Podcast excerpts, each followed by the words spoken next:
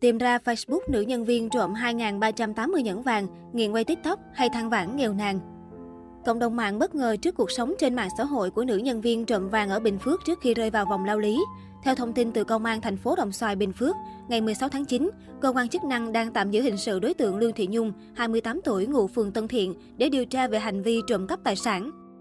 Sáng cùng ngày, nhận được đơn trình báo từ chủ tiệm vàng Kim Hương 1 về việc mất số vàng lớn nghi do Nhung lấy trộm, nên công an phường Tân Bình đã tiến hành mời đối tượng về trụ sở làm việc. Được biết, Nhung hiện đang là nhân viên của tiệm vàng Kim Hương 1.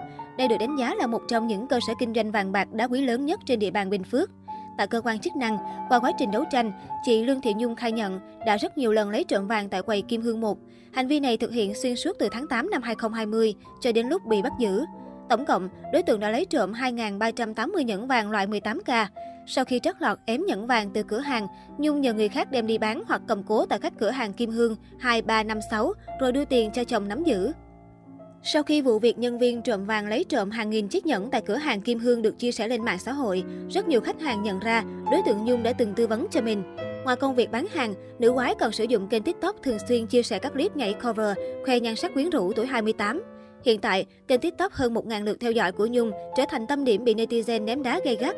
Ai nấy đều bày tỏ thất vọng về idol mà mình từng thần tượng bấy lâu. Để che đậy hành vi phạm tội, Nhung tỏ ra khá kín tiếng, hạn chế khoe mẽ đời sống sang chảnh. Thậm chí trong mùa dịch Covid-19, cô còn than vãn không có tiền để tiêu xài, chăm chỉ check-in tại nơi làm việc khiến nhiều người lầm tưởng. Căn cứ Điều 173 Bộ Luật Hình sự năm 2015 được sửa đổi bổ sung năm 2017, tội trộm cắp tài sản được quy định như sau. Người nào trộm cắp tài sản của người khác trị giá từ 2 triệu đồng đến dưới 50 triệu đồng hoặc dưới 2 triệu đồng nhưng thuộc một trong các trường hợp sau đây thì bị phạt cải tạo không giam giữ đến 3 năm hoặc phạt tù từ 6 tháng đến 3 năm. Đã bị xử phạt vi phạm hành chính về hành vi chiếm đoạt tài sản mà còn vi phạm, đã bị kết án về tội này hoặc về một trong các tội về tài sản chưa được xóa án tích mà còn vi phạm, gây ảnh hưởng xấu đến an ninh trật tự an toàn xã hội. Tài sản là phương tiện kiếm sống chính của người bị hại và gia đình họ. Phạm tội thuộc một trong các trường hợp sau đây thì bị phạt tù từ 2 năm đến 7 năm. Có tổ chức, có tính chất chuyên nghiệp, chiếm đoạt tài sản trị giá từ 50 triệu đồng đến dưới 200 triệu đồng, dùng thủ đoạn xảo quyệt nguy hiểm, hành hung để tẩu thoát. Phạm tội thuộc một trong các trường hợp sau đây thì bị phạt tù từ 7 năm đến 15 năm, chiếm đoạt tài sản trị giá từ 200 triệu đồng đến dưới 500 triệu đồng, lợi dụng thiên tai dịch bệnh.